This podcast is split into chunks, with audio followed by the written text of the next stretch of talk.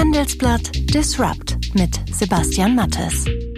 Hallo und herzlich willkommen zur 16. Ausgabe von Handelsblatt Disrupt, dem Podcast über neue Ideen, Disruption und die Macher der digitalen Welt. Mein Name ist Sebastian Mattes und ich begrüße Sie wie immer ganz herzlich aus unserem Podcaststudio in Düsseldorf. Und das hören Sie heute bei Handelsblatt Disrupt. Egal ob in Startups, bei Familienunternehmen oder in Konzernen, disruptive Zeiten erfordern eine andere Führungskultur, heißt es immer wieder. Aber stimmt das eigentlich? Und wenn ja, wie sieht so eine andere Führungskultur eigentlich aus? Dazu gibt es ein vielbeachtetes Buch, geschrieben von der Ex-Managerin und Unternehmerin Insa Klasing. Es hat den durchaus streitbaren Titel Der Zwei-Stunden-Chef. Darin fordert sie Führungskräfte auf, ihren Mitarbeitern viel mehr Autonomie zu geben. Und ich glaube, ähm, am Ende brauchen Unternehmen, und das ist eine große Lücke heute in der Unternehmenslandschaft, vor allem äh, einen Sinn, den ihre Mitarbeiter inspirierend finden. Und dafür gehen sie ganz von alleine ran. Dafür müssen sie nicht bezahlt werden. Das ist ein völlig veraltetes Menschenbild, dass wir glauben, Menschen bewegen sich nur, wenn sie am Ende dafür bezahlt werden. Sie hören Handelsblatt Disrupt und nach einer kurzen Werbeunterbrechung sind wir zurück. Um die Potenziale von künstlicher Intelligenz wertschöpfend und gezielt zu nutzen, muss Ihr Unternehmen eine ganzheitliche Strategie und ein klares Zielbild verfolgen, um zur Data-Driven Company zu werden. Die Experten von KPMG begleiten Sie bei dieser Transformation hin zum innovativen Unternehmen der Zukunft. Damit nutzen Sie alle Vorteile, die Technologie und Umsetzungsstärke mit sich bringen. Mehr als Sie erwarten. Consulting von KPMG. Weitere Informationen finden Sie in den Show Notes. Heute begrüße ich bei Handelsblatt Disrupt die Unternehmerin Insa Klasing. Sie hat nicht nur ein Buch über Führungskultur geschrieben, mit ihrem Startup The Next We will sie auch den Coaching-Markt digitalisieren und ein bisschen revolutionieren. Sie hat in Oxford studiert, war Beraterin bei der Unternehmensberatung Bain und schließlich Deutschlandchefin von Kentucky Fried Chicken. Hallo, Frau Klasing. Guten Morgen. Sie waren zuletzt Deutschlandchefin bei einem großen Unternehmen und waren damit ja nicht so schlecht aufgestellt für eine erfolgreiche Karriere in der Industrie. Nun bauen Sie Ihr eigenes Unternehmen auf, das den Coaching-Markt verändern will. Dabei gibt es ja schon tausende Coaches in Deutschland. Warum dieser Schritt? Warum das Risiko? Und vor allem, warum jetzt? Naja, die Zeit ist geradezu reif dafür weil wir eben kein klassisches Coaching machen, sondern Transformationsprogramme. Und ich glaube, gerade im Moment ähm, gibt es wahnsinnig viel Nachfrage in Deutschland ähm, nach äh, Dienstleistungen, die ähm, den Unternehmen helfen, ihre Mitarbeiter tatsächlich eins zu eins, äh, sogar anonym mitzunehmen, weil eben wahnsinnig viel in den letzten Jahren in Methoden und Prozesse, in die Digitalisierung in der Hinsicht investiert wurde. Dann in den letzten zwei Jahren haben wir beobachtet, dass sehr viel in die Art des Arbeitens, also in, in New Work, in, Design Thinking Workshops oder auch ähm, Scrum Coaches, die jetzt in jeder Firma zu finden sind, investiert wurden. Äh, und die Firmen sich jetzt fragen, warum trotzdem viele Mitarbeiter noch nicht überzeugt sind und auch nicht dafür vorangehen.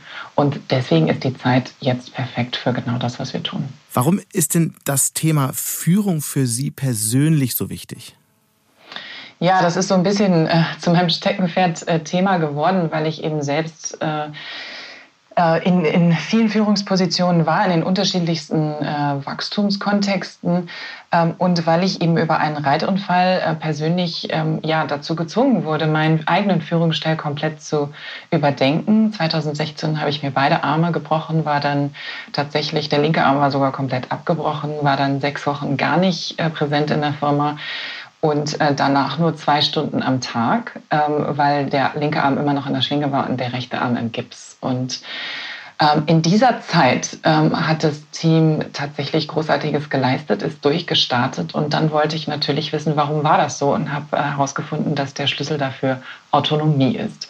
Und das habe ich dann zum Anlass genommen, mein eigenes Führungsverhalten tatsächlich zu überdenken ähm, und ähm, habe darüber dann ein Buch geschrieben. Dieses Buch hat ja den catchy Titel der Zwei-Stunden-Chef. In Ihrem Fall müsste es ja die Zwei-Stunden-Chefin eigentlich sein. Am Kiosk läuft so ein Titel ja sicher prima, aber wie realistisch ist das wirklich auch ähm, für ähm, Manager in anderen Unternehmen? Was sollte ein Chef in diesen zwei Stunden machen? Genau, also ich habe damit äh, sehr, sehr gute Erfahrungen gemacht. Es geht tatsächlich darum, zwei Stunden am Tag zu führen, nicht danach nach Hause zu gehen, sondern den Rest der Zeit zu nutzen für die Chefsache Zukunft, ähm, vor allem aber auch für Kundennähe und Netzwerken.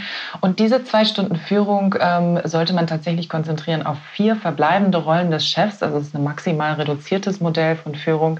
Das ist zum einen der Visionär, dann der Ermutiger, äh, der Chef als Coach und der Chef als letzte Instanz. Und alles andere, das sind alles Rollen, die eben die Autonomie der Mitarbeiter in den Mittelpunkt stellen und stärken. Alles andere ähm, ist tatsächlich, sind tatsächlich Führungsaktivitäten, die die Autonomie der Mitarbeiter mindern und die sollten wegfallen. Aber und dann reichen auch mh. zwei Stunden am Tag. Aber was heißt das konkret? Also die Schlagworte klingen ja alle prima und die würde man ja von vielen Coaches auch schon seit vielen Jahren hören. Wie realistisch ist das wirklich? Wie kann ein ähm, Chef in nur zwei Stunden wirklich führen?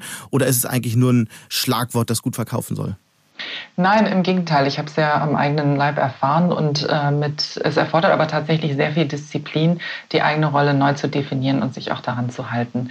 Es geht im Kern darum, zwei Stunden am Tag zu führen, danach nicht nach Hause zu verschwinden als Chef, sondern den Rest der Zeit für die Chefsache Zukunft und für Kundennähe und Netzwerken zu nutzen. Was fällt denn, was fällt denn dann eigentlich weg? Weil das klingt ja jetzt im Moment so wie, wie im Optimalfall eigentlich der, die Aufgabe von jedem Chef. Ja, also grundsätzlich äh, geht es darum, dass alles das, was die Autonomie der Mitarbeiter nicht stärkt, wegfällt. Also konkret heißt das, der Chef bestimmt das Was, der Mitarbeiter bestimmt aber das Wann, das Wo und das Wie. Und was wegfällt, und das ist tatsächlich eine gängige Praxis in vielen Unternehmen in Deutschland heutzutage noch, ist, dass der Chef nicht nur den Rahmen setzt, sondern ihn auch selber füllt. Und das sehen wir, dass viele, viele Chefs eben knietief im operativen Tagesgeschäft mitwirken und dort die Mitarbeiter gar nicht zum Zug kommen lassen. Aber ist das nicht auch ein gutes Zeichen, wenn der Chef mit anpackt, wenn der erstens zeigt, er versteht noch was von dem Geschäft, also äh, und außerdem ist er in der Lage mit, also geht er mit rein, packt mit an und ähm, ist damit auch in gewisser Weise ein Vorbild. Ist doch eigentlich in vielen Fällen besser als einer, der nur ähm, aufs Delegieren und Managen ähm, und, und, und, und nette Meetings ähm, sich konzentriert. Zum Frühstücksdirektor, genau. meinen Sie. Nein, äh, man muss sich, also grundsätzlich ist, äh, spricht nichts dagegen, man muss sich nur ver, vergegenwärtigen, was für Konsequenzen das hat. Wenn wir beim äh, Fußball uns das anschauen, wenn ein Trainer auf das Spielfeld rennt und zeigt, er ist eigentlich der bessere Stürmer, dann fehlt der Trainer auf der Bank. Dann bleibt die Bank leer und dann gibt es niemanden, der den Gesamtüberblick hat, der sieht, was passiert, der sieht, wie sieht und auch analysiert und versteht und darauf reagiert, dass die andere Mannschaft gerade ihre Taktik ändert. Ähm, und der weiß genau weiß, was nach der, nach der Pause passieren muss. Und das ist gerade in digitalen Zeiten fatal, weil ja viele Gewissheiten, also eigentlich die Grundgewissheit, wie das Spiel funktioniert, ja gar nicht mehr besteht. Die Digitalisierung stellt etablierte Geschäftsmodelle existenziell in Frage und es braucht freie Schreibtische und freie Köpfe und einen Trainer auf der Bank, der wirklich äh, sich damit auseinandersetzt, wie man dem begegnet. Und ansonsten ist man so, so in dem Hier und Jetzt und heute im operativen Tagesgeschäft ähm, äh, ja, abstrahiert und, und auch absorbiert, dass man ähm, überhaupt nicht mitkriegt, wie, wie sich die Kundenbedürfnisse fundamental ändern und äh, meine Industrie gerade komplett neu erfunden wird. Wollen Sie damit sagen, dass also viele Unternehmen dadurch, dass sie ein altes Führungsmodell leben, eigentlich ihre Zukunft verspielen? Absolut. Ich glaube, in weiten Teilen haben wir das bereits getan. Ich bin fest überzeugt, dass wir in vielen Branchen die Marktführerschaft weltweit äh, abgegeben haben, genau weil wir eben auf Befehl und Gehorsam beharren, weil wir auf Sicherheit setzen, auf Genauigkeit, auf Kontrolle und genau das natürlich ähm, den Freiraum, den Kreativität und radikale Innovation braucht, beschränkt. In der Theorie klingt das ja alles richtig und gut, aber schauen wir jetzt mal in die Praxis, auch in Unternehmen, die gerade solche radikalen Innovationen hervorgebracht haben. Viele der erfolgreichsten dieser Unternehmen wurden ja von Unternehmern aufgebaut, die eine klare Vision hatten, die sich aber auch in alle Details eingemischt haben. Also ich denke da an Jeff Bezos, an Bill Gates, an Steve Jobs. Steve Jobs hat ja sogar die Farbe der Fliesen in Apple Stores bestimmt. Wir könnten auch über Elon Musk reden. Wollen Sie also sagen, dass diese Unternehmen ohne diese Leitfiguren besser dran gewesen wären? Das wäre ja eine ziemlich kühne These.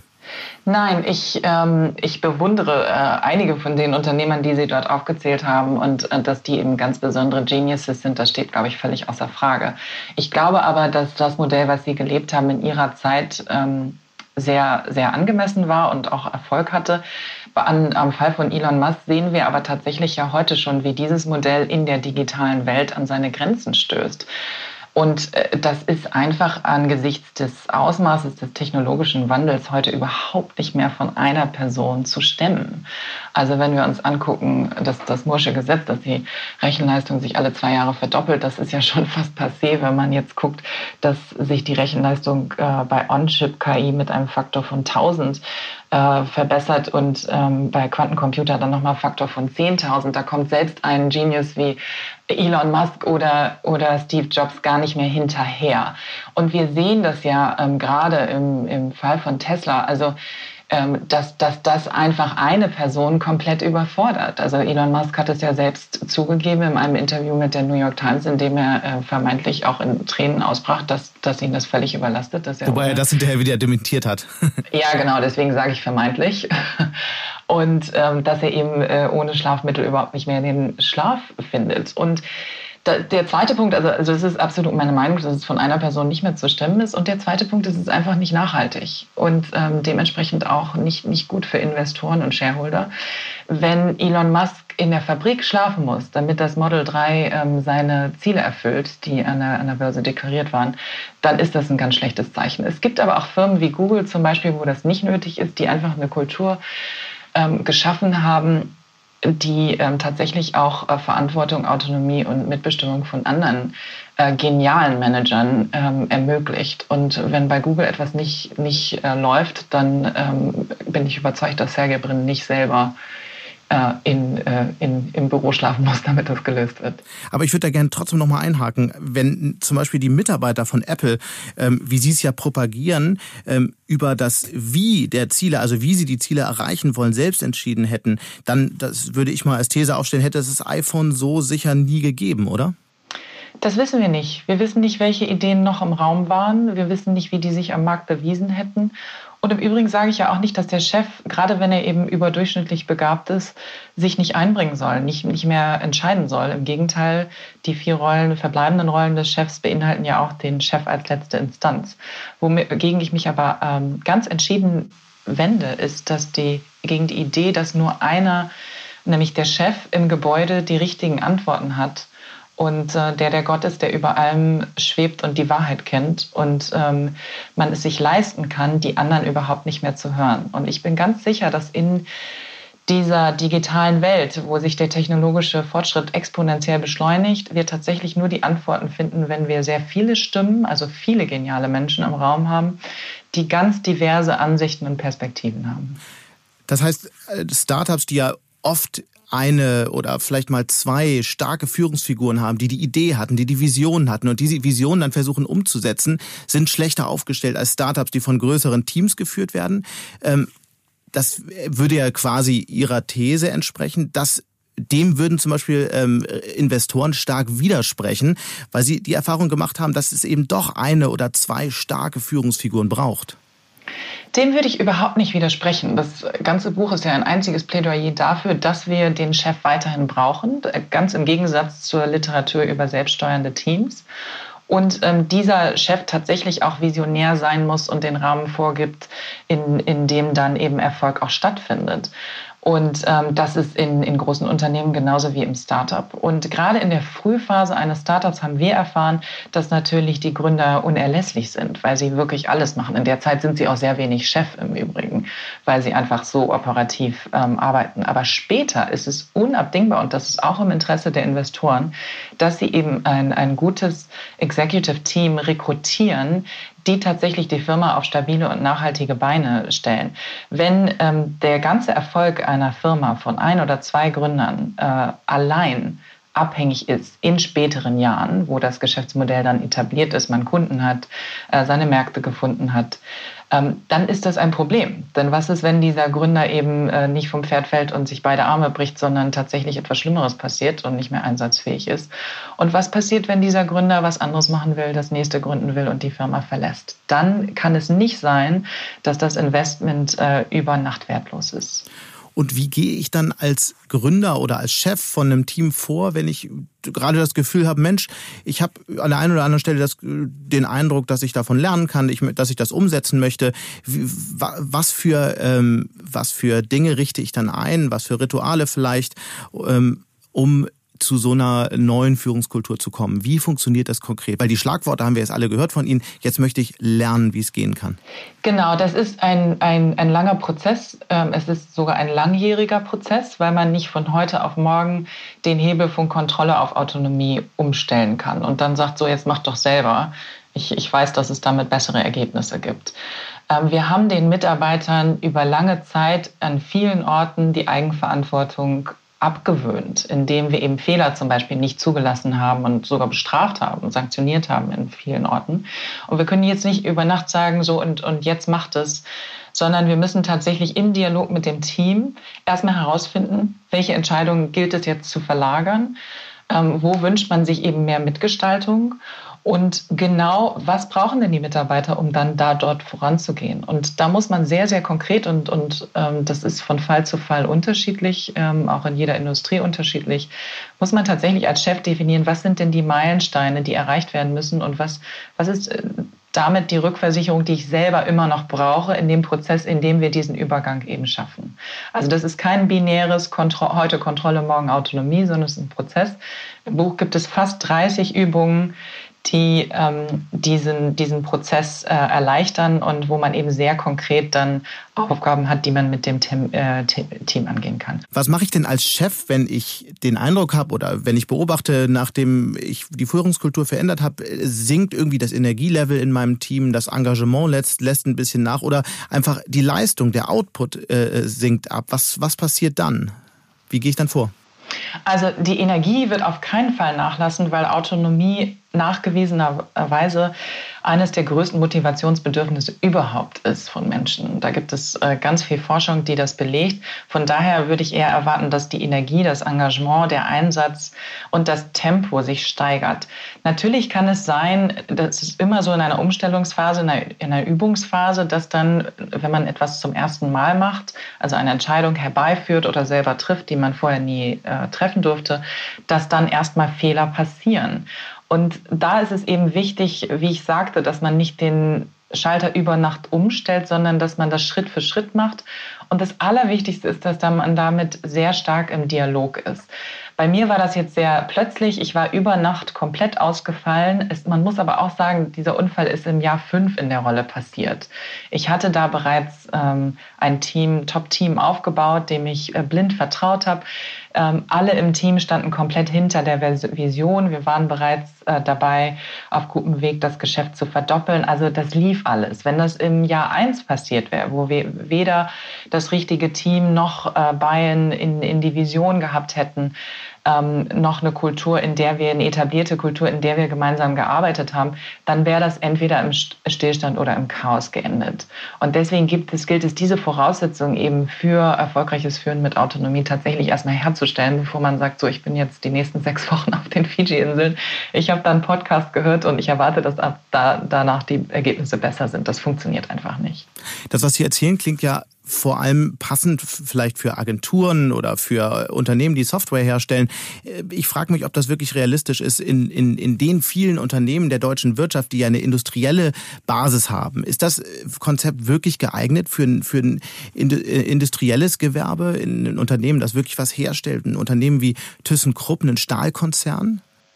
Absolut. Also grundsätzlich ähm, da, wo Autonomie gewährt wird, also wo Mitarbeiter tatsächlich mehr mitbestimmen dürfen, äh, in einem Rahmen, der aber ja immer noch vom Chef äh, vorgegeben wird und der angemessen ist für die Industrie, äh, wird es bessere Ergebnisse geben, äh, bin ich überzeugt, weil die Mitarbeiter eben mitdenken und selbst bei ThyssenKrupp, wenn eine Anlage ausfällt äh, und dann sofort entschieden werden muss auf der Schicht, ohne dass der vielleicht nachts, wo der Schichtleiter überhaupt nicht da ist, dann, äh, dann macht es Sinn, dass diese Mitarbeiter befähigt und auch ähm, befähigt sind, eben diese Entscheidung auch zu treffen. Und je mehr Autonomie sie haben, desto mehr Eigenverantwortung werden sie in dieser Situation auch empfinden.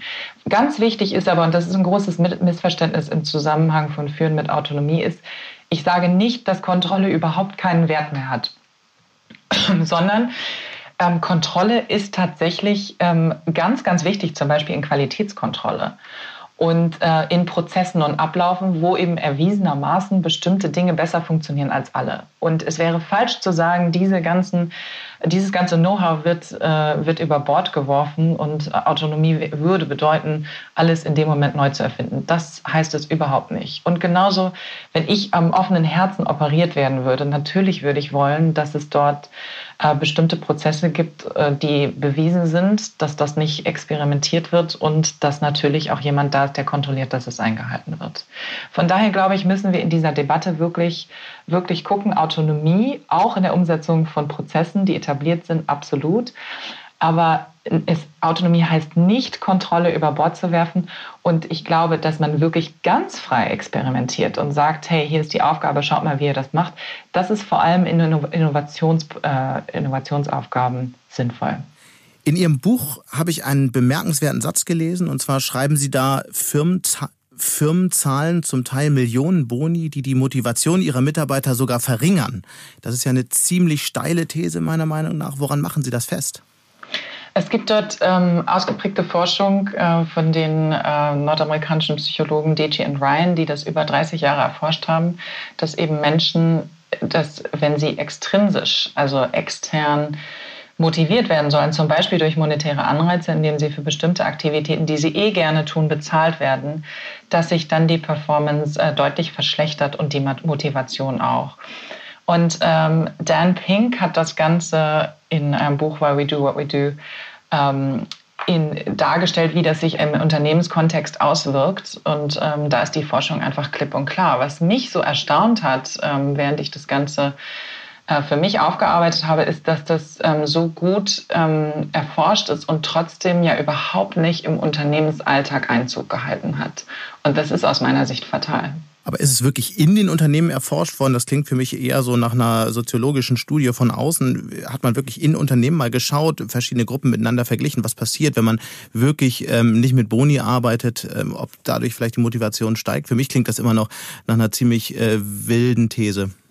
Ja, das, natürlich klingt das nach einer wilden These, weil es ja völlig in Frage stellt, was eben vielerorts gemacht wird. Es gibt aber auch schon viele Unternehmen wie DM zum Beispiel oder Egon Zehnder, die da wesentlich fortschrittlicher unterwegs sind, ähm, weil sie eben diese, diese individuelle Incentivierung eben abgeschafft haben und ähm, zwar Boni zahlen, die auch an das äh, Geschäftsergebnis gekoppelt sind, aber eben die für alle gleich sind. Da müsste man jetzt mal gucken, sicherlich vergleichen, wie ist es in Motivation dort. Ähm, beides sind renommierte Unternehmen, ähm, aber ich arbeite dort nicht. Das müsste man tatsächlich jetzt untersuchen. Aber es ist auf jeden Fall eine These, die es sich lohnen würde zu erforschen, empirisch, weil es einfach in der Psychologie so gut nachgewiesen ist, ähm, Dan Pink die Übersetzung auch in Unternehmenskontext gemacht hat und ähm, man dort sicherlich ähm, für die Zukunft ganz andere Modelle auch finden kann. Aber vielleicht nochmal so in zwei, drei Sätzen. Wie kann denn ein Unternehmen seine Ziele erreichen, wenn nicht mit Zielvorgaben, die kontrolliert werden, die dann auch möglicherweise an Incentives gebunden werden? Also ähm, grundsätzlich ähm, ist ja in dem Führungsmodell, was ich im, im Buch äh, im Detail äh, entwickelt habe, äh, ganz klar eine Zielsetzung ja einer der Hauptaufgaben des Chefs als Visionär, also den, den Sinn hochzuhalten, äh, dann die Vision wirklich sehr klar zu machen auch und dann auch in Ziele zu übersetzen. Ähm, was Zielsetzung angeht, ähm, propagiere ich aber eher das Modell, was, was Google verfolgt, äh, der OKRs, Objective and Key Results, mit allen Limitierungen und Problemen, die das auch mit sich bringt, keine Frage. Aber ich glaube, das ist äh, das geringste Übel unter allen Systemen, die wir gerade haben, die nämlich ähm, sehr klar die Ziele, die es aktuell im Tagesgeschäft gibt, die eben auch sehr regelmäßig, also mit flexible, als flexible Ziele äh, neu definiert werden, ähm, tatsächlich aber auch auf den Sinn des Unternehmens einzahlen lassen. Und ich glaube, ähm, am Ende brauchen Unternehmen, und das ist eine große Lücke heute in der Unternehmenslandschaft, vor allem äh, einen Sinn, den ihre Mitarbeiter inspirierend finden. Und dafür gehen sie ganz von alleine ran. Dafür müssen sie nicht bezahlt werden. Das ist ein völlig veraltetes Menschenbild, dass wir glauben, Menschen bewegen sich nur, wenn sie am Ende dafür bezahlt werden. Warum dann ähm, programmieren, äh, programmieren äh, Softwareentwickler nächtelang und stellen ihren Code dann ähm, als Open Source kostenlos zur Verfügung? Warum engagieren sich Menschen in, als äh, Volunteers? Mhm. Ähm, etc. etc. Also diese ganze Idee, dass wir etwas nur tun, äh, weil wir dafür bezahlt werden, die ist äh, basiert aus meiner Sicht aus auf einem völlig veralteten Menschenbild. Aber wenn wir die Leute nicht mehr bezahlen, dann steht eben bei VW am Band auch bald keiner mehr. Ich das gerne propagiere ich auch nicht. Also ich sage ja. ja. nur, dass wir, wir bei den Boni sehr vorsichtig sein mhm. sollen sondern äh, also ich denke, es braucht ein, eine faire Kompensation für die Zeit, für die Leistung, die wir dort einbringen.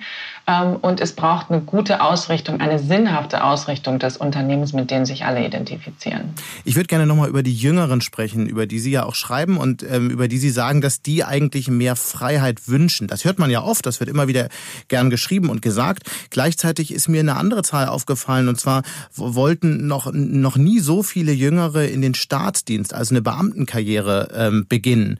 Sie wollen also ein sicheres Einkommen, geregelte ja. Arbeitszeiten und vor allem ist es ja ein Umfeld, in dem aktuell zumindest noch meistens strikt, äh, strikt hierarchisch gearbeitet wird. Also wie passt das alles zusammen? Das ist richtig. Die, die Millennials, ähm, die äh, 2025 bereits 75 Prozent der Arbeitnehmer ausmachen wollen, die suchen sehr viel Selbstbestimmung und die Generation Z, die danach kommt, ähm, hat wieder Sicherheit als ganz großen Wert.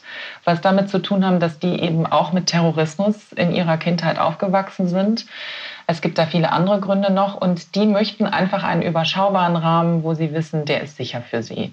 Das heißt nicht, dass sie nicht ähm, Autonomie als psychologisches Grundbedürfnis haben, also dass die Menschheit sich sozusagen mutiert hat, ähm, sondern es ist einfach, dass sie diesen Rahmen äh, für sich berechenbar halten wollen. Das heißt auch nicht, dass sie nicht an der Stelle, wo sie dann sind, äh, was Interessantes machen wollen, wo sie auch mitbestimmen können.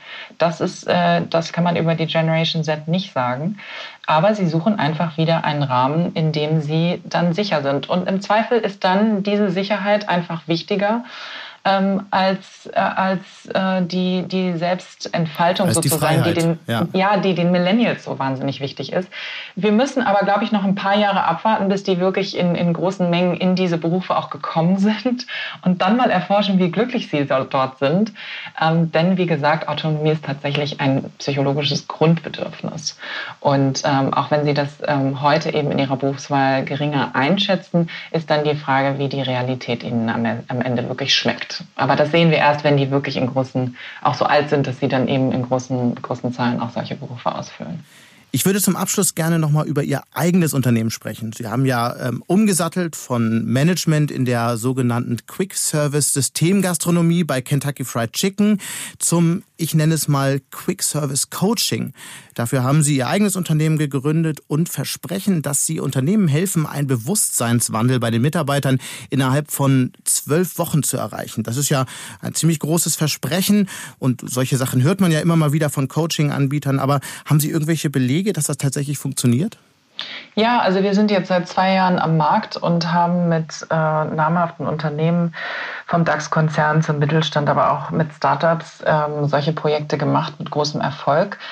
Das Ganze funktioniert nur, weil es, also wir stellen dem Mitarbeiter über zwölf Wochen einen Coach an die Seite und ähm, äh, bearbeiten der, ähm, in dieser Zeit ein bestimmtes Ziel und ähm, gucken dann, was ist die Überzeugung, wir nennen das Mindset, ähm, was, was denjenigen im Moment davon abhält, dieses Ziel zu erreichen, was er selber auch erreichen will. Also das ist nicht, nicht nur aufoktroyiert. Ähm, und wandeln dann diese, diese, dieses Mindset in ein funktionales Mindset, was, was eben äh, für dieses Ziel besser funktioniert. Und erproben dann dieses neue Mindset mit neuem Verhalten tatsächlich im Unternehmensalltag. Und diese Kombi, also wirklich an die Ursache des Denkens, was das Verhalten ja steuert, zu gehen und das zu wandeln und das dann auch zu erproben, und zwar so oft, bis es natürliches Verhalten wird und wir nicht mehr gebraucht wird, das in der Kombi ist wahnsinnig effektiv und tatsächlich in zwölf Wochen auch darstellbar. Allerdings versprechen das ja andere Coaches auch und ähm, sie haben ja ähm, eigentlich nur eine App dazu gebaut, um, um besser mit den Leuten in Kontakt zu bleiben, ein Programm gebaut oder was unterscheidet Ihr Programm ansonsten noch? Nein, gar nicht. Also es ist, es ist falsch zu sagen, dass wir einfach den Coaching-Prozess digitalisieren. Das, äh, das ähm, ist überhaupt nicht das, was wir tun, sondern es, ist, es geht weit über Coaching hinaus. Wir haben unsere eigene Methode entwickelt, ähm, eine kognitive Methode, mit der wir uns eben darauf spezialisiert haben, diese Mindsets zu finden und zu wandeln. Und es, anders als im, im normalen Coaching wird eben als Programm wirklich ähm, dieses neue Verhalten dann mit ganz konkreten Übungen, mit maßgeschneiderten Aktionsplänen, aber auch mit übergeordneten Übungen, die eben in den Unternehmensalltag übersetzt werden. Also wirklich maßgeschneiderte Programme für die Unternehmen. Also angenommen, die haben gesagt, wir möchten zukünftiges Leadership-Verhalten X erproben und erlernen. Und heute äh, ver verhalten die Mitarbeiter sich völlig anders dann, ähm, dann bauen wir diese Übungen für, die, für das Unternehmen spezifisch. Und ähm, da haben wir wahnsinnig gute Erfahrungen mit, weil die Mitarbeiter sagen, die sind ja heute völlig überfordert. Die sollen jetzt wirklich, sie sollen agil, sie sollen kollaborativ sein, sie sollen äh, offen für Feedback sein, sie sollen ähm, loslassen und nicht mehr so viel kontrollieren, sie sollen kundenzentriert und nicht mehr produktzentriert sein und, und, und. Also das ist ja Wahnsinn, wie viele Dimensionen an Veränderungen von einem Mitarbeiter verlangt werden. Und indem wir, und das ist der große Unterschied zum klassischen Coaching, dieses Verhalten wirklich entziffern und dann in konkrete Übungen, ab morgen probierst du das und das zu tun in deinem Kontext, alles Übungen außerhalb der, der Komfortzone ummünzen und dann eben im sicheren Raum, nämlich mit Begleitung des Coaches mhm. üben, wird das Ganze tatsächlich auf einmal greifbar. Und dann sagen die Mitarbeiter, okay, jetzt verstehe ich, was das bedeutet und wie ich das auch leben kann.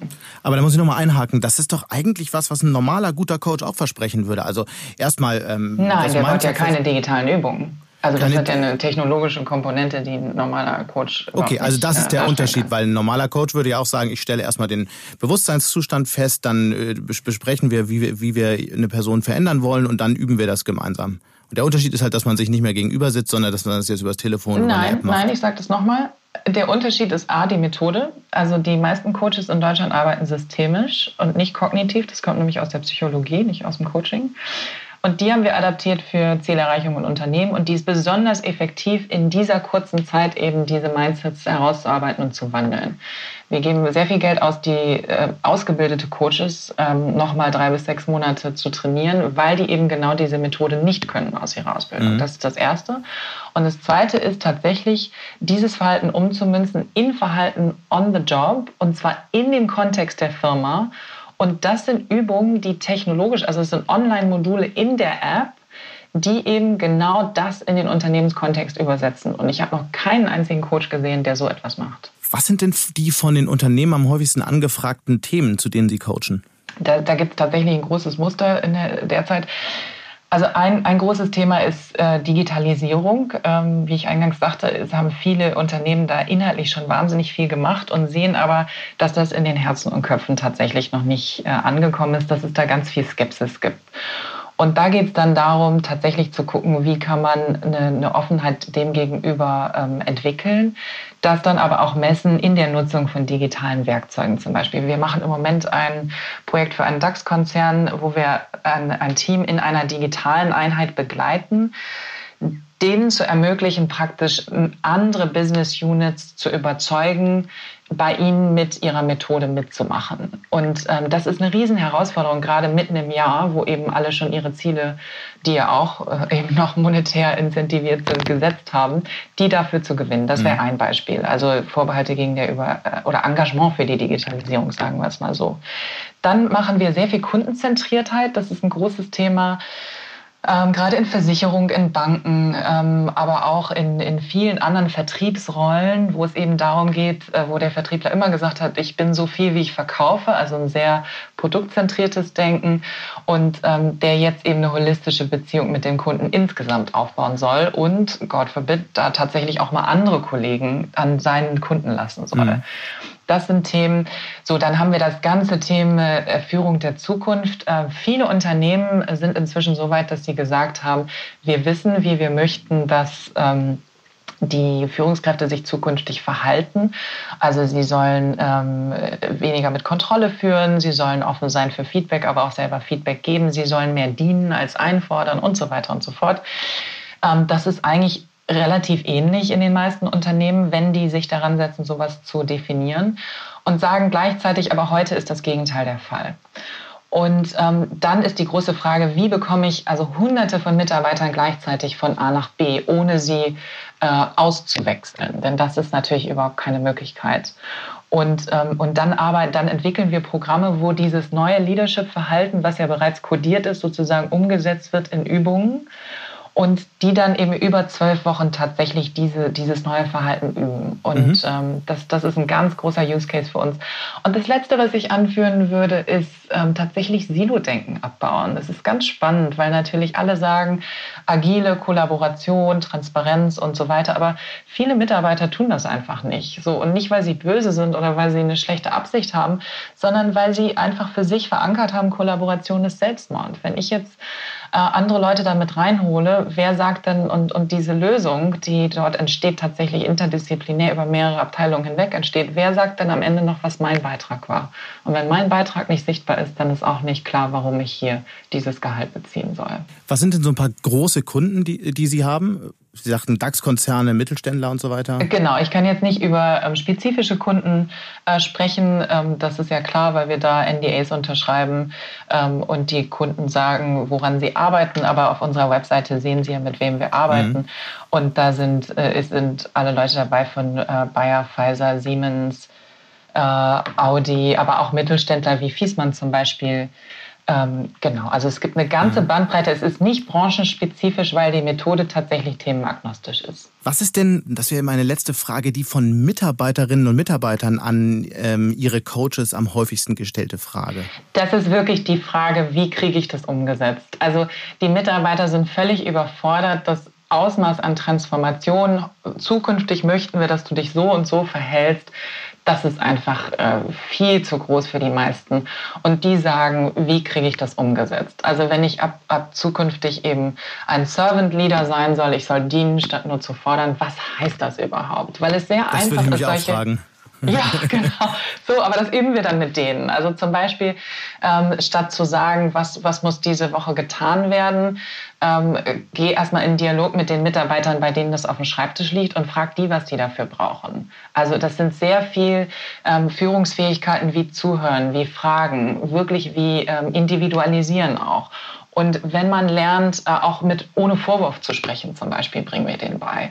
Und wenn sie merken, dass sie, dass sie den Dialog in der Hand haben, dann können sie auch anfangen, das umzusetzen. Aber es geht wirklich um eine Konkretisierung, denn dieses Poster, zukünftig sind wir alle kollaborativ, agil und so weiter und so fort. Ich kann es eigentlich schon nicht mehr hören. Das ist super schnell geschrieben. Aber was das am Ende heißt, tatsächlich im Tagesgeschäft tagtäglich, das wird häufig erst definiert, wenn wir anfangen, mit den Unternehmen äh, wirklich diese Aufgaben auch runterzubrechen. Insa Klasing, ganz herzlichen Dank. Ich danke für das Gespräch. Und das war es dann auch schon wieder mit Handelsblatt Disrupt. Wenn Ihnen unser Podcast gefallen hat, dann hinterlassen Sie doch eine Bewertung bei Apple Podcast. Oder schreiben Sie mir eine Mail an mattes.handelsblatt.com, Mattes mit zwei T und H. Oder bei Twitter, da bin ich unter smattes erreichbar, also Mattes mit einem S davor. Dank an dieser Stelle auch an meine Kollegen Migo Fecke, Alexander Voss und Regina Körner sowie Audiotheka mit der neuen Podcast-App Lekton für die Produktionsunterstützung. Wir melden uns nächste Woche Freitag wieder. Bis dahin wünsche ich Ihnen eine schöne Woche und interessante digitale, aber natürlich auch analoge Zeiten. Ihr Sebastian Mattes.